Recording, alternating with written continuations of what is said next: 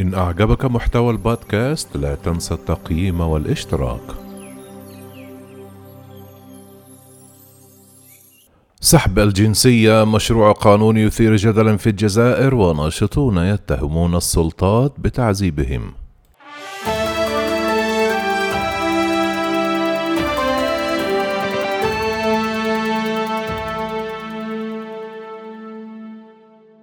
أثار مشروع قانون لسحب الجنسية من فئات من الجزائريين جدلا واسعا وعبر مواقع التواصل الاجتماعي. وتدرس الحكومة الجزائرية مشروع قانون يجيز سحب الجنسية من مواطنيها المقيمين خارج البلاد الذين ترى السلطات أنهم يضرون بمصلحة الجزائر. طرح مشروع القانون وزير العدل بالقاسم زغماتي أمام مجلس الوزراء في شكل تعديل على قانون الجنسية. وقال وزير الاتصال الناطق الرسمي باسم الحكومة عمار بالحمير إن سحب الجنسية حسب المقترح سيطبق على ثلاثة فئات. الفئة الأولى المتورطون في أفعال تلحق ضررا جسيما بمصالح الدولة أو تمس بالوحدة الوطنية. الفئة الثانية من يقوم بنشاط أو انخراط في الخارج في جماعة أو منظمة إرهابية أو تخريبية أو يقوم بتمويلها أو بالدعاية لصالحها. الفئة الثالثة كل شخص يتعامل مع دولة معادية للدولة الجزائرية. وقد أثار مقترح القانون جدلا كبيرا وقوبل بمعارضة شديدة من أطراف مختلفة. ويخشى معارضون لمقترح القانون من أن يتحول إذا أقر ودخل حيز التنفيذ إلى أداة في يد السلطات لقمع من يعارضها.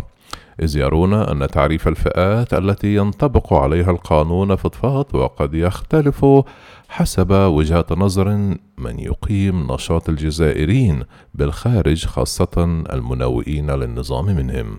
واعتبر البعض أن هذا المقترح إذا تحول إلى قانون سيكون نهاية للنظام الجزائري.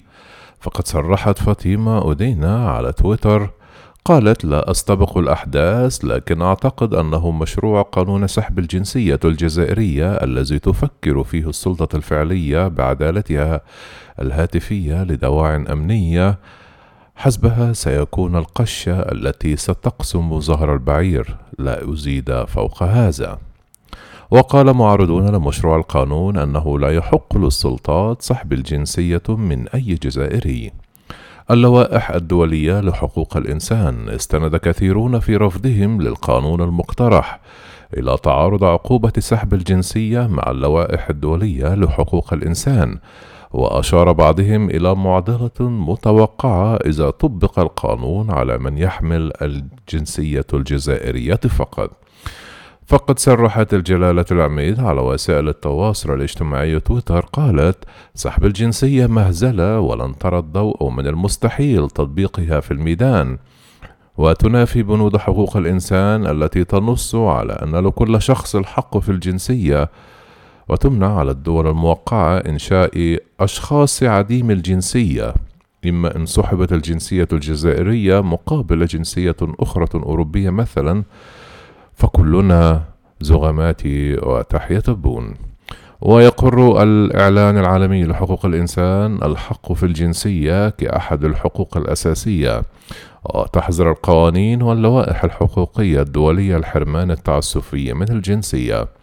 وتنص المادة التاسعة من الاتفاقية بشأن خفض حالات انعدام الجنسية التي اعتمدتها الأمم المتحدة عام 1961 على أنه لا يجوز للدول المتعاقدة تجريد أي شخص أو أي مجموعة من الأشخاص من جنسيتهم لأسباب إما عنصرية أو إثنية أو دينية أو سياسية.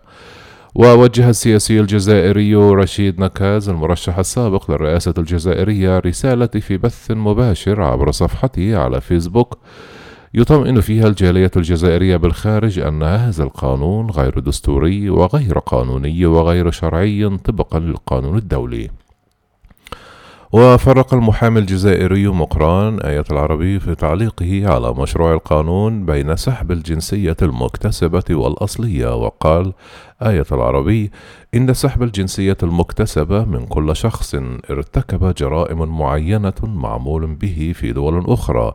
إما سحب الجنسية الجزائرية الأصلية الموروثة أبا عن جد فهي غير مقبولة على الإطلاق. ويرى المحامي والناشط الجزائري أنه لا يمكن سحب الجنسية الأصلية لأيا كان مهما بلغت خطورة الجرائم التي يقوم بها.